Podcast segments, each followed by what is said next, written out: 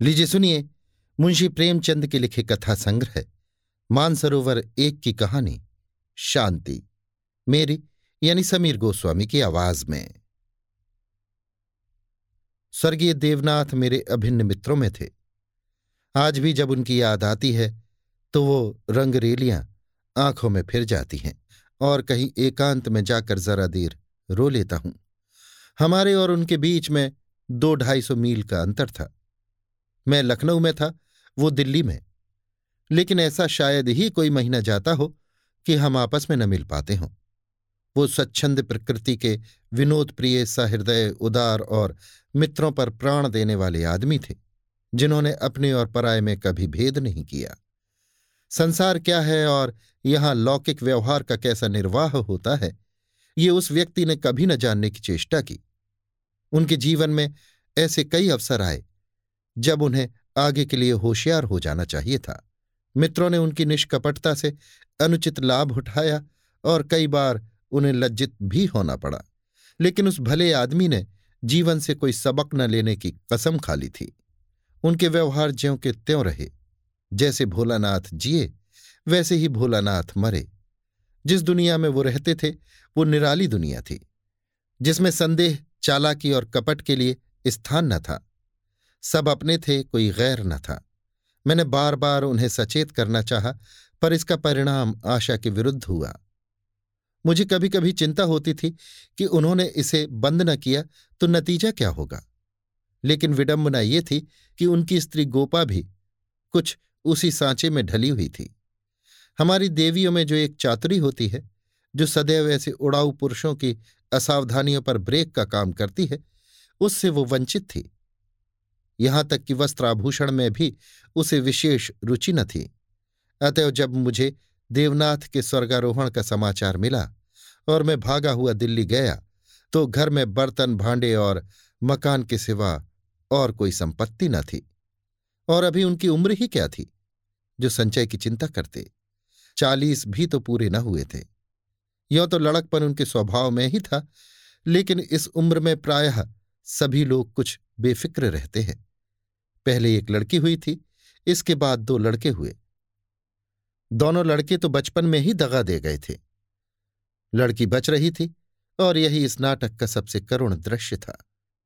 जिस तरह का इनका जीवन था, उसको देखते इस छोटे से परिवार के लिए दो सौ रुपये महीने की ज़रूरत थी। दो तीन साल में लड़की का विवाह भी करना होगा। कैसे क्या होगा? मेरी बुद्धि कुछ काम न करती थी। इस अवसर पर मुझे ये बहुमूल्य अनुभव हुआ कि जो लोग सेवा भाव रखते हैं और जो स्वार्थ सिद्धि को जीवन का लक्ष्य नहीं बनाते, उनके परिवार को आड़ देने वालों की कमी नहीं रहती। ये कोई नियम नहीं है, क्योंकि मैंने ऐसे लोगों को भी देखा है, जिन्होंने जीवन में बहुतों के साथ अच्छे सलूक किए, पर उनके पीछे उनके बाल बच्चों की किसी ने बात तक न पूछी। लेकिन चाहे कुछ हो, देवनाथ के मित्रों ने प्रशंसनीय औदार्य से काम लिया और गोपा के निर्वाह के लिए स्थायी धन जमा करने का प्रस्ताव किया। दो एक सज्जन जो रणुए थे, उससे विवाह करने को तैयार थे। किंतु गोपा ने भी उसी स्वाभिमान का परिचय दिया, जो हमारी देवियों का जौहर है और इस प्रस्ताव को अस्वीकार कर दिया। मकान बहुत बड़ा था, उसका एक भाग किराए पर उठा दिया। इस तरह उसको पचास रुपये माहवार मिलने लगे। वो इतने में ही अपना निर्वाह कर लेगी। जो कुछ खर्च था वो सुन्नी की जात से था। गोपा के लिए तो जीवन में अब कोई अनुराग ही न था। इसके एक महीने बाद मुझे कारोबार के सिलसिले में विदेश जाना पड़ा और वहाँ मेरे अनुमान से कहीं अधिक दो साल लग गए। गोपा के पत्र बराबर आते रहते थे, जिससे मालूम होता था वे आराम से हैं, कोई चिंता की बात नहीं। मुझे पीछे ज्ञात हुआ कि गोपा ने मुझे भी गैर समझा और वास्तविक स्थिति छिपाती रही। विदेश से लौटकर मैं सीधा दिल्ली पहुँचा। द्वार पर पहुँचते ही मुझे भी रोना आ गया। मृत्यु की प्रतिध्वनि सी छाई हुई थी। जिस कमरे में मित्रों के जमघट रहते थे, उनके द्वार बंद थे। मकड़ियों ने चारों ओर जाले तान रखे थे। देवनाथ के साथ वो श्री लुप्त हो गई थी। पहली नज़र में मुझे तो ऐसा भ्रम हुआ कि देवनाथ द्वार पर खड़े मेरी ओर देखकर मुस्कुरा रहे हैं। मैं मिथ्यावादी नहीं हूँ और आत्मा की देहिकता में मुझे संदेह है। लेकिन उस वक्त एक बार मैं चौंक ज़रूर पड़ा।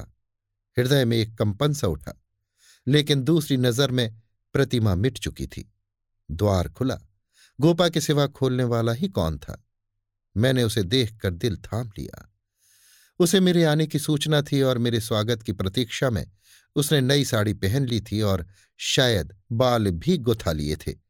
पर इन दो वर्षों के समय ने उस पर जो आघात किए थे, उन्हें क्या करती नारियों के जीवन में ये वो अवस्था है जब रूप लावण्य अपने पूरे विकास पर होता है, जब उसमें अलहड़पन, चंचलता और अभिमान की जगह आकर्षण, माधुर्य और रसिकता आ जाती है।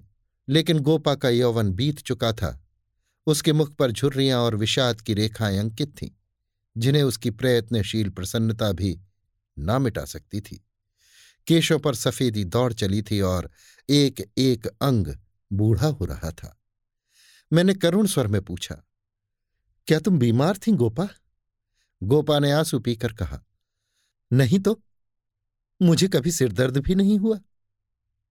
तो तुम्हारी ये क्या दशा है? बिल्कुल बूढ़ी हो गई हो। तो जवानी लेकर करना ही क्या है? मेरी उम्र भी तो पैंतीस के ऊपर हो गई। पैंतीस की उम्र तो बहुत नहीं होती। हाँ उनके लिए जो बहुत दिन जीना चाहते हैं। मैं तो चाहती हूँ जितनी जल्द हो सके जीवन का अंत हो जाए। बस सुन्नी के ब्याह की चिंता है। इससे छुट्टी पा जाऊँ, मुझे ज़िंदगी की परवाह न रहेगी। अब मालूम हुआ कि जो सज्जन इस मकान में किराएदार हुए थे, वो थोड़े दिनों के बाद तब्दील होकर चले गए और तब से कोई दूसरा किराएदार ना आया। मेरे हृदय में बर्छी सी चुभ गई। इतने दिनों इन बेचारों का निर्वाह कैसे हुआ, ये कल्पना ही दुखद थी। मैंने विरक्त मन से कहा, लेकिन तुमने मुझे सूचना क्यों न दी? क्या मैं बिल्कुल गैर हूँ? गोपा ने लज्जित होकर कहा, नहीं नहीं, ये बात नहीं है। तुम्हें गैर समझूँगी तो अपना किसे समझूँगी? मैंने समझा, परदेश में तुम खुद अपने झमेले में पड़े होगे, तुम्हें क्यों सताऊं? किसी न किसी तरह दिन कट ही। गए घर में और कुछ न था तो थोड़े से गहने तो थे ही। अब सुनीता के विवाह की चिंता है। पहले मैंने सोचा था, इस मकान को निकाल दूँगी बीस बाईस हज़ार मिल जाएँगे, विवाह भी हो जाएगा, और कुछ मेरे लिए बचा भी रहेगा। लेकिन बात को मालूम हुआ कि मकान पहले ही रेहन हो चुका है और सूद मिलाकर उस पर बीस हज़ार हो गए हैं। महाजन ने इतनी ही दया क्या कम की कि मुझे घर से निकाल न दिया। इधर से तो अब कोई आशा नहीं है। बहुत हाथ पाँव जोड़ने पर संभव है, महाजन से दो ढाई हज़ार मिल जाए। इतने में क्या होगा? इसी फ़िक्र में घुली जाती हूँ। लेकिन मैं भी कितनी मतलबी हूँ। न तुम्हें हाथ मुँह धोने को पानी दिया, न कुछ जलपान लाई और अपना दुखड़ा ले बैठी। अब आप कपड़े उतारिए और आराम से बैठिए। कुछ खाने को लाऊं, खा लीजिए। तब बातें हों। घर पर तो सब कुशल है। मैंने कहा, मैं तो सीधे बंबई से यहाँ आ रहा हूँ। घर कहाँ गया? गोपा ने तिरस्कार भरी आँखों से देखा, पर उस तिरस्कार की आड़ में घनिष्ठ आत्मीयता बैठी झाँक रही थी। मुझे ऐसा जान पड़ा, उसके मुख की झुर्रियाँ मिट गई हैं। पीछे मुख पर हल्की सी लाली दौड़ गई। उसने कहा, इसका फल ये होगा कि तुम्हारी देवी जी तुम्हें कभी यहाँ ना आने देंगी। मैं किसी का गुलाम नहीं हूँ। किसी को अपना गुलाम बनाने के लिए पहले खुद भी उसका गुलाम बनना पड़ता है। शीतकाल की संध्या देखते ही देखते दीपक जलाने लगी। सुन्नी लालटेन लेकर कमरे में आई। दो साल पहले की अबोध और कृष्णतनु बालिका रूपवती युवती हो गई थी, जिसकी हरेक चितवन हरेक बात उसकी गौरवशाली प्रकृति का पता दे रही थी, जिसे मैं गोद में उठाकर प्यार करता था उसकी तरफ़ आज आँखें न उठा सका और वो, जो मेरे गले से लिपट कर प्रसन्न होती थी, आज मेरे सामने खड़ी भी न रह सकी। जैसे मुझसे कोई वस्तु छिपाना चाहती है और जैसे मैं उस वस्तु को छिपाने का अवसर दे रहा हूँ। मैंने पूछा, अब तुम किस दर्जे में पहुँची सुन्नी? उसने सिर झुकाए हुए जवाब दिया, दसवें में हूँ। घर का भी कुछ कामकाज करती हो? अम्मा जब करने भी थे गोपा बोली, मैं नहीं करने देती या खुद किसी काम के नगीच नहीं जाती? सुन्नी मुँह फेर कर हंसती हुई चली गई। माँ की दुलारी लड़की थी। जिस दिन वो गृहस्थी का काम करती, उस दिन शायद गोपा रो रो कर आँखें फोड़ लेती। वो खुद लड़की को कोई काम न करने देती थी, मगर सबसे शिकायत करती थी कि वो कोई काम नहीं करती। ये शिकायत भी उसके प्यार का ही एक करिश्मा था। हमारी मर्यादा हमारे बाद भी जीवित रहती है। मैं भोजन करके लेटा तो गोपा ने फिर सुन्नी के विवाह की तैयारियों की चर्चा छेड़ दी। इसके सिवा उसके पास और बात ही क्या थी? लड़के तो बहुत मिलते हैं, लेकिन कुछ हैसियत भी तो हो। लड़की को ये सोचने का अवसर क्यों मिले कि दादा होते तो शायद मेरे लिए इससे अच्छा घर वर ढूंढते। फिर गोपा ने डरते डरते लाला मदारी लाल के लड़के का ज़िक्र किया। मैंने चकित होकर उसकी तरफ़ देखा। मदारी लाल पहले इंजीनियर थे अब पेंशन पाते थे। लाखों रुपए जमा कर लिए थे, पर अब तक उनके लोभ की भूख न बुझी थी। गोपा ने घर भी वो छांटा, जहाँ उसकी रसाई कठिन थी। मैंने आपत्ति की। मदारी लाल तो बड़ा दुर्जन मनुष्य है। गोपा ने दांतों तले जीभ दबाकर कहा, अरे नहीं भैया, तुमने उन्हें पहचाना ना होगा। मेरे ऊपर बड़े दयालु हैं। कभी कभी आकर कुशल समाचार पूछ जाते हैं। लड़का ऐसा होनहार है कि मैं तुमसे क्या कहूँ? फिर उनके यहाँ कमी किस बात की है? ये ठीक है कि पहले वो खूब रिश्वत लेते थे, लेकिन यहाँ धर्मात्मा कौन है? कौन अवसर पाकर छोड़ देता है? मदारी लाल ने तो यहाँ तक कह दिया कि वो मुझसे दहेज नहीं चाहते, केवल कन्या चाहते हैं। सुन्नी उनके मन में बैठ गई है। मुझे गोपा की सरलता पर दया आई, लेकिन मैंने सोचा क्यों इसके मन में किसी के प्रति अविश्वास उत्पन्न करूँ? संभव है मदारी लाल वो न रहे हों। चित्त की भावनाएँ बदलती भी रहती हैं। मैंने अर्ध सहमत होकर कहा, मगर ये तो सोचो, उनमें और तुम में कितना अंतर है? शायद अपना सर्वस्व अर्पण करके भी उनका मुँह सीधा न कर सको। लेकिन गोपा के मन में बात जम गई थी। सुन्नी को वो ऐसे घर में चाहती थी जहाँ वो रानी बनकर रहे। दूसरे दिन प्रातःकाल मैं मदारी लाल के पास गया और उनसे मेरी जो बातचीत हुई, उसने मुझे मुग्ध कर दिया। किसी समय वो लोभी रहे होंगे। इस समय तो मैंने उन्हें बहुत ही सहृदय, उदार और विनयशील पाया। बोले, भाई साहब, मैं देवनाथ जी से परिचित हूँ। आदमियों में रतन थे। उनकी लड़की मेरे घर आए, ये मेरा सौभाग्य है। आप उनकी माँ से कह दें मदारी लाल उनसे किसी चीज़ की इच्छा नहीं रखता। ईश्वर का दिया हुआ मेरे घर में सब कुछ है। मैं उन्हें जेरबार नहीं करना चाहता। मेरे दिल का बोझ उतर गया। हम सुनी सुनाई बातों से दूसरों के संबंध में कैसी मिथ्या धारणा कर लिया करते हैं, इसका बड़ा शुभ अनुभव हुआ। मैंने आकर गोपा को बधाई दी। ये निश्चय हुआ कि गर्मियों में विवाह कर दिया जाए। ये चार महीने गोपा ने विवाह की तैयारियों में काटे। मैं महीने में एक बार अवश्य उससे मिलाता था। पर हर बार खिन्न होकर लौटता। गोपा ने अपनी कुल मर्यादा का ना जाने कितना महान आदर्श अपने सामने रख लिया था। पगली इस भ्रम में पड़ी हुई थी कि उसका उत्साह नगर में अपनी यादगार छोड़ जाएगा। ये न जानती थी कि यहाँ ऐसे तमाशे रोज होते हैं और आए दिन भुला दिए जाते हैं। शायद वो संसार से ये श्रेय लेना चाहती थी कि इस गई बीती दशा में भी लुटा हुआ हाथी नौ लाख का है। पग पग पर उसे देवनाथ की याद आती। वो होते तो ये काम यो न होता, यो होता। और तब रोती। मदारी लाल सज्जन है, ये सत्य है। लेकिन गोपा का अपनी कन्या के प्रति भी कुछ धर्म है। कौन उसके दस पाँच लड़कियाँ बैठी हुई हैं? वो तो दिल खोलकर अरमान निकालेगी सुन्नी के लिए उसने जितने गहने और जोड़े बनवाए थे, उन्हें देखकर मुझे आश्चर्य होता था। जब देखो कुछ न कुछ सी रही है। कभी सुनारों की दुकान पर बैठी हुई है, कभी मेहमानों के आदर सत्कार का आयोजन कर रही है।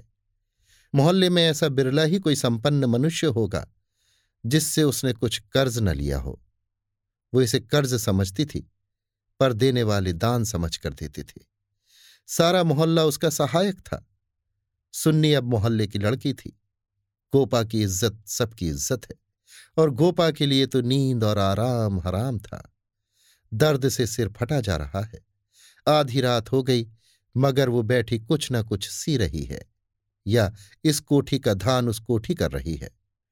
कितनी वात्सल्य से भरी आकांक्षा थी, जो कि देखने वालों में श्रद्धा उत्पन्न कर देती थी।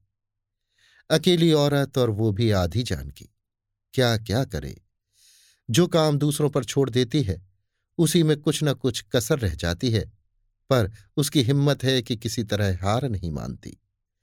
पिछली बार उसकी दशा देखकर मुझसे रहा न गया बोला, गोपा देवी, अगर तुम मरना ही चाहती हो तो विवाह हो जाने के बाद मरो। मुझे भय है कि तुम उसके पहले ही न चल दो। गोपा का मुरझाया हुआ मुख प्रमुदित हो उठा। बोली, उसकी चिंता न करो भैया, विधवा की आयु बहुत लंबी होती है। तुमने सुना नहीं राड मरे न खंडहर ढहे। लेकिन मेरी कामना यही है कि सुन्नी का ठिकाना लगाकर मैं भी चल दूँ। अब और जीकर क्या करूँगी, सोचो। क्या करूँ?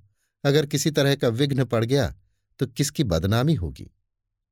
इन चार महीनों में मुश्किल से घंटा भर सोती होंगी। नींद ही नहीं आती। पर मेरा चित्त प्रसन्न है। मैं मरूं या जीऊं, मुझे ये संतोष तो होगा कि सुन्नी के लिए उसका बाप जो कर सकता था। वो मैंने कर दिया। मदारी लाल ने अपनी सज्जनता दिखाई तो मुझे भी तो अपनी नाक रखनी है। एक देवी ने आकर कहा, बहन, जरा चलकर देख लो, चाशनी ठीक हो गई है या नहीं? गोपा उसके साथ चाशनी की परीक्षा करने गई और एक क्षण के बाद आकर बोली, जी चाहता है सिर पीट लूँ। तुमसे जरा बात करने लगी, इधर चाशनी इतनी कड़ी हो गई कि लड्डू दांतों से लड़ेंगे। किससे क्या कहूँ? मैंने चिढ़कर कहा तुम व्यर्थ झंझट कर रही हो। क्यों नहीं किसी हलवाई को बुलाकर मिठाइयों का ठेका दे देती? फिर तुम्हारे यहाँ मेहमान ही कितने आवेंगे, जिनके लिए तुमार बाँध रही हो? दस पाँच की मिठाई उनके लिए बहुत होगी। गोपा ने व्यथित नेत्रों से मेरी ओर देखा। मेरी ये आलोचना उसे बुरी लगी। उन दिनों उसे बात बात पर क्रोध आ जाता था। बोली, भैया, तुम ये बातें न समझोगे। तुम्हें न माँ बनने का अवसर मिला, न पत्नी बनने का। सुन्नी के पिता का कितना नाम था? कितने आदमी उनके दम से जीते थे? क्या ये तुम नहीं जानते? वो पगड़ी मेरे ही सिर तो बंधी है। तुम्हें विश्वास ना आएगा नास्तिक जो ठहरे, पर मैं तो उन्हें सदैव अपने अंदर बैठा पाती हूँ। जो कुछ कर रहे हैं, वो कर रहे हैं। मैं मंद बुद्धि स्त्री भला अकेली क्या कर देती? वही मेरे सहायक हैं, वही मेरे प्रकाश हैं। ये समझ लो कि ये देह मेरी है, पर इसके अंदर जो आत्मा है, वो उनकी है। जो कुछ हो रहा है उनके पुण्य आदेश से हो रहा है। तुम उनके मित्र हो। तुमने अपने सैकड़ों रुपए खर्च किए और इतना हैरान हो रहे हो। मैं तो उनकी सहगामनी हूँ। लोक में भी, परलोक में भी। मैं अपना सा मुँह लेकर रह गया। जून में विवाह हो गया। गोपा ने बहुत कुछ दिया और अपनी हैसियत से बहुत ज़्यादा दिया। लेकिन फिर भी उसे संतोष न हुआ। आज सुन्नी के पिता होते तो न जाने क्या करते। बराबर रोती रही। जाड़ों में मैं फिर दिल्ली गया। मैंने समझा कि अब गोपा सुखी होगी।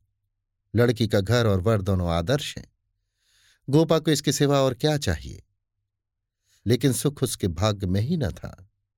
अभी कपड़े भी न उतारने पाया था कि उसने अपना दुखड़ा शुरू कर दिया। भैया, घर द्वार सब अच्छा है।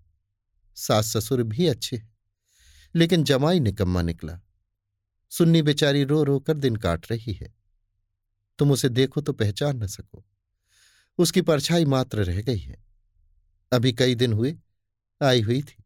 उसकी दशा देखकर छाती फटती थी, जैसे जीवन में अपना पथ खो बैठी हो। न तन बदन की सुध है, न कपड़े लत्ते की। मेरी सुन्नी की दुर्गत होगी। ये तो स्वप्न में भी न सोचा था। बिल्कुल गुमसुम हो गई। कितना पूछा बेटी तुमसे वो क्यों नहीं बोलता? किस बात पर नाराज़ है, लेकिन कुछ जवाब ही नहीं देती। बस आँखों से आँसू बहते मेरी सुन्नी कुएँ में गिर गई। मैंने कहा, तुमने उसके घर वालों से पता नहीं लगाया? लगाया क्यों नहीं भैया? सब हाल मालूम हो गया। लौंडा चाहता है मैं चाहे जिस राह जाऊँ, सुन्नी मेरी पूजा करती रहे। सुन्नी भला इसे क्यों सहने लगी? उसे तो तुम जानते हो। कितनी अभिमानी है। वो उन स्त्रियों में नहीं है, जो पति को देवता समझती हैं और उसका दुर्व्यवहार सहती रहती हैं। उसने सदैव दुलार और प्यार पाया है। बाप भी उस पर जान देता था। मैं आँख की पुतली समझती थी। पति मिला छैला, जो आधी आधी रात तक मारा मारा फिरता है। दोनों में क्या बात हुई ये कौन जान सकता है? लेकिन दोनों में कोई गांठ पड़ गई है। न वो सुन्नी की परवाह करता है, न सुन्नी उसकी परवाह करती है। मगर वो तो अपने रंग में मस्त है, सुन्नी प्राण दिए देती है। उसके लिए सुन्नी की जगह मुन्नी है, सुन्नी के लिए उसकी उपेक्षा है और रुदन है। मैंने कहा, लेकिन तुमने सुन्नी को समझाया नहीं? उस लौंडी का क्या बिगड़ेगा? इसकी तो ज़िंदगी खराब हो जाएगी। गोपा की आँखों में आँसू भर आए। बोली, भैया, किस दिल से समझाऊं? सुन्नी को देखकर तो मेरी छाती फटने लगती है। बस यही जी चाहता है कि इसे अपने कलेजे में ऐसे रख लूँ कि इसे कोई कड़ी आँख से देख भी न सके। सुन्नी फूहड़ होती, कटुभाषणी होती, आराम तलब होती तो समझाती भी। क्या ये समझाऊं कि तेरा पति गली गली मुँह काला करता फिरे? फिर भी तू उसकी पूजा किया कर। मैं तो खुद ये अपमान न सह सकती। स्त्री पुरुष में विवाह की पहली शर्त यह है कि दोनों सोलहों आने एक दूसरे के हो जाएँ। ऐसे पुरुष तो कम हैं, जो स्त्री को जौ भर विचलित होते देख कर शांत रह सके। पर ऐसी स्त्रियाँ बहुत हैं, जो पति को स्वच्छंद समझती हैं। सुन्नी उन स्त्रियों में नहीं। वो अगर आत्मसमर्पण करती है तो आत्मसमर्पण चाहती भी है। और यदि पति में ये बात न हुई तो उससे कोई संपर्क न रखेगी। चाहे उसका सारा जीवन रोते कट जाए। ये कहकर गोपा भीतर गई और एक सिंगारदान लाकर उसके अंदर के आभूषण दिखाती हुई बोली, सुन्नी इसे अब की यहीं छोड़ गई, इसीलिए आई थी। ये वे गहने हैं जो मैंने ना जाने कितना कष्ट सहकर बनवाए थे। इसके पीछे महीनों मारी मारी फिरी थी। यों कहो कि भीख मांग कर जमा किए थे। सुन्नी अब इनकी ओर आँख उठाकर भी नहीं देखती। पहने तो किसके लिए? सिंगार करे तो किस पर?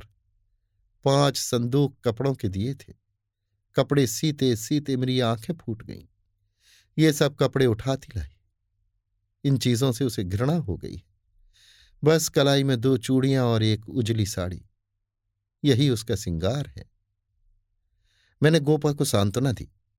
मैं जाकर केदारनाथ से मिलूँगा। देखूँ तो वो किस रंग ढंग का आदमी है। गोपा ने हाथ जोड़कर कहा, नहीं, भूलकर भी ना जाना। सुन्नी सुनेगी तो प्राण ही दे देगी। अभिमान की पुतली ही समझो उसे। रस्सी समझ लो, जिसके जल जाने पर भी बल नहीं जाते। जिन पैरों से उसे ठुकरा दिया है, उन्हें वो कभी न सहलाएगी। उसे अपना बनाकर कोई चाहे तो लौंडी बना ले। लेकिन शासन तो उसने मेरा न सहा, दूसरों का क्या सहेगी मैंने गोपा से उस वक्त कुछ न कहा, लेकिन अवसर पाते ही लाला मदारीलाल से मिला। मैं रहस्य का पता लगाना चाहता था। संयोग से पिता और पुत्र दोनों ही एक जगह पर मिल गए। मुझे देखते ही केदार ने इस तरह झुककर मेरे चरण छुए कि मैं उसकी शालीनता पर मुग्ध हो गया। तुरंत भीतर गया और चाय, मुरब्बा और मिठाइयाँ लाया। इतना सौम्य, इतना सुशील, इतना विनम्र युवक मैंने न देखा था। ये भावना ही न हो सकती थी कि इसके भीतर और बाहर में कोई अंतर हो सकता है। जब तक रहा, सिर झुकाए बैठा रहा। उच्छृंखलता तो उसे छू भी नहीं गई थी। जब केदार टेनिस खेलने गया तो मैंने मदारी लाल से कहा, केदार बाबू तो बहुत सच्चरित्र जान पड़ते हैं। फिर स्त्री पुरुष में इतना मनोमालिन्य क्यों हो गया है? मदारी लाल ने एक क्षण विचार करके कहा, इसका कारण इसके सिवा और क्या बताऊँ कि दोनों अपने माँ बाप के लाडले हैं और प्यार लड़कों को अपने मन का बना देता है। मेरा सारा जीवन संघर्ष में कटा। अब जाकर जरा शांति मिली। भोग विलास का कभी अवसर ही न मिला। दिन भर परिश्रम करता था। संध्या को पढ़कर सो जाता था। स्वास्थ्य भी अच्छा न था। इसलिए बार बार ये चिंता सवार रहती थी कि संचय कर लूँ। ऐसा न हो कि मेरे पीछे बाल बच्चे भीख मांगते फिरे। नतीजा ये हुआ कि इन महाशय को मुफ़्त का धन मिला। सनक सवार हो गई। शराब ओढ़ने लगी। फिर ड्रामा खेलने का शौक हुआ। धन की कमी थी ही नहीं। उस पर माँ बाप के अकेले बेटे। उनकी प्रसन्नता ही हमारे जीवन का स्वर्ग थी। पढ़ना लिखना तो दूर रहा, विलास की इच्छा बढ़ती गई। रंग और गहरा हुआ। अपने जीवन का ड्रामा खेलने लगे। मैंने ये रंग देखा तो मुझे चिंता हुई। सोचा ब्याह कर दूँ, ठीक हो जाएगा। गोपा देवी का पैगाम आया तो मैंने तुरंत स्वीकार कर लिया। मैं सुन्नी को देख चुका था। सोचा ऐसी रूपवती पत्नी पाकर इनका मन स्थिर हो जाएगा। पर वो भी लाडली लड़की थी, हठीली, अबोध, आदर्शवादनी।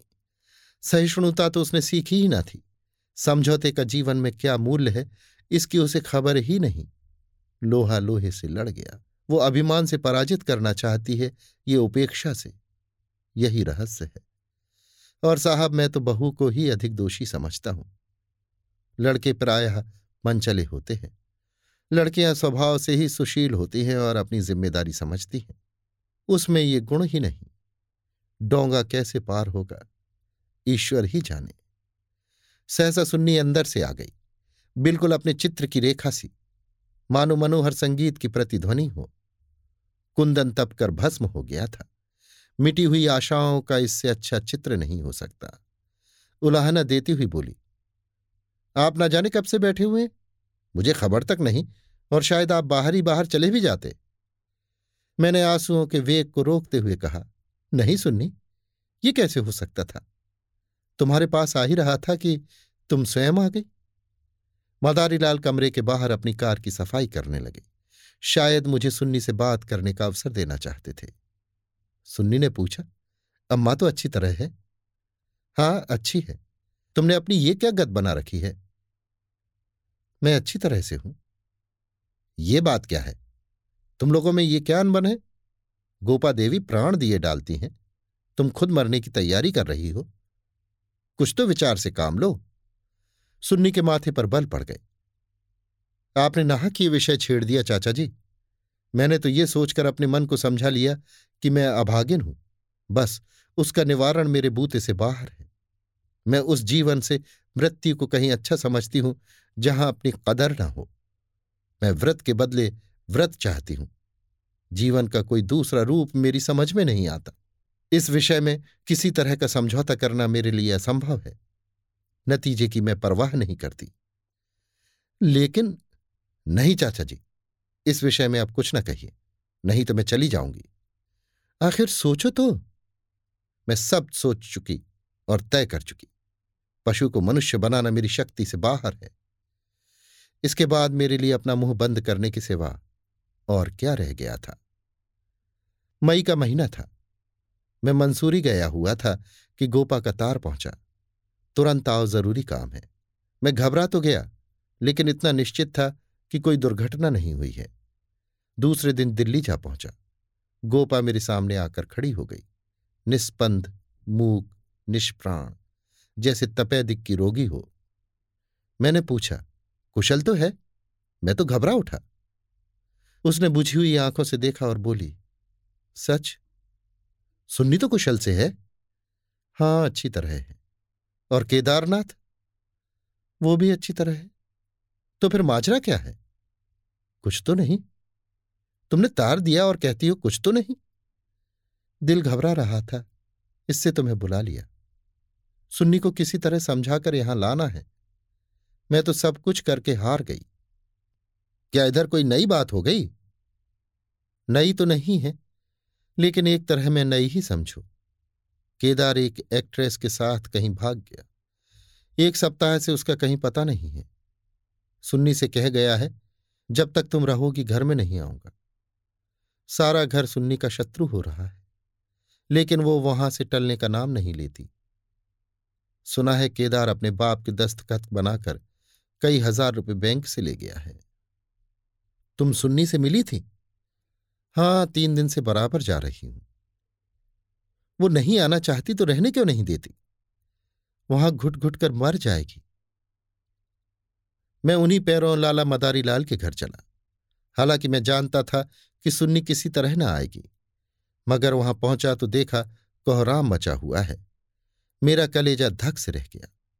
वहाँ तो अर्थी सज रही थी। मोहल्ले के सैकड़ों आदमी जमा थे। घर में से हाय हाय की क्रंदन ध्वनि आ रही थी। ये सुन्नी का शव था। मदारीलाल मुझे देखते ही मुझसे उन्मत्त की भांति लिपट गए और बोले, भाई साहब, मैं तो लुट गया। लड़का भी गया, बहू भी गई। ज़िंदगी ही गारत हो गई।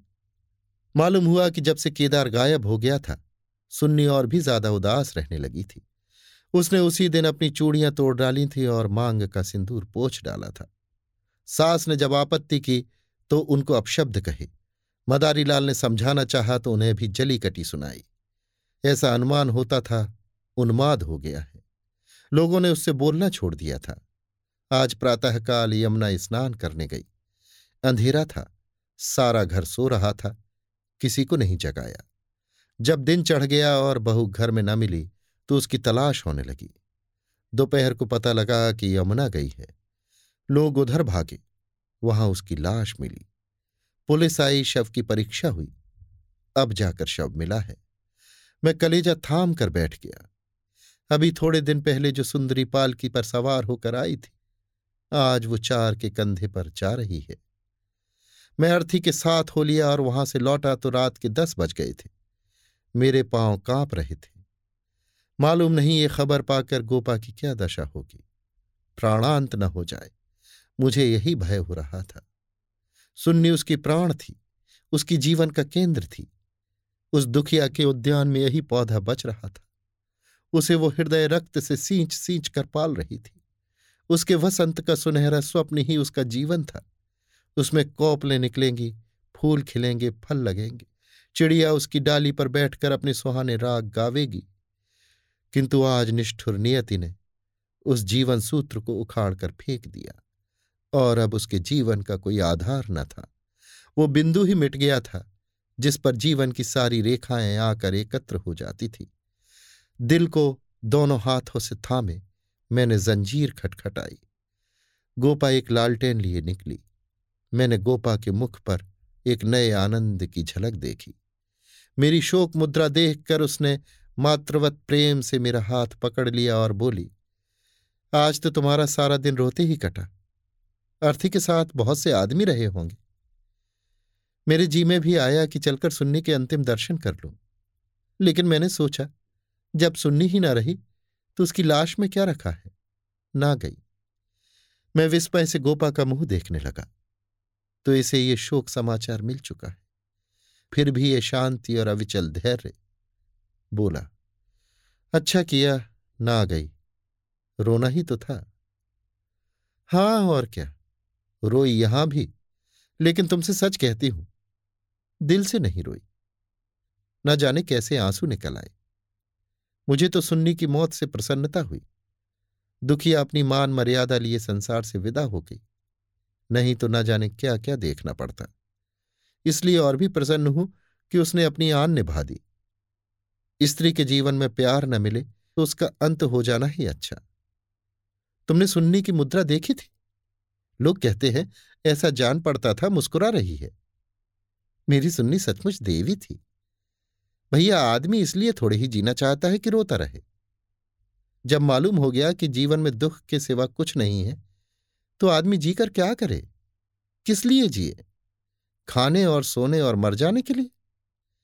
ये मैं नहीं कहती कि मुझे सुन्नी की याद ना आएगी, और मैं उसे याद करके रोऊँगी नहीं, लेकिन वो शोक के आँसू ना होंगे। बहादुर बेटे की माँ उसकी वीर गति पर प्रसन्न होती है। सुन्नी की मौत में क्या कुछ कम गौरव है? मैं आँसू बहाकर उस गौरव का अनादर कैसे करूँ? वो जानती है। और चाहे सारा संसार उसकी निंदा करे, उसकी माता सराहना ही करेगी। उसकी आत्मा से ये आनंद भी छीन लू। लेकिन अब रात ज़्यादा हो गई है। ऊपर जाकर सो रहो। मैंने तुम्हारी चारपाई बिछा दी है। मगर देखो अकेले पड़े पड़े रोना नहीं। सुन्नी ने वही किया जो उसे करना चाहिए था। उसके पिता होते तो आज सुन्नी की प्रतिमा बनाकर पूजते। मैं ऊपर जाकर लेटा तो मेरे दिल का बोझ बहुत हल्का हो गया था। किंतु रह रहकर ये संदेह हो जाता था कि गोपा की ये शांति, उसकी अपार व्यथा का ही रूप तो नहीं है। अभी आप सुन रहे थे मुंशी प्रेमचंद के लिखे कथा संग्रह मानसरोवर एक की कहानी, शांति। मेरी, यानी समीर गोस्वामी की आवाज़ में।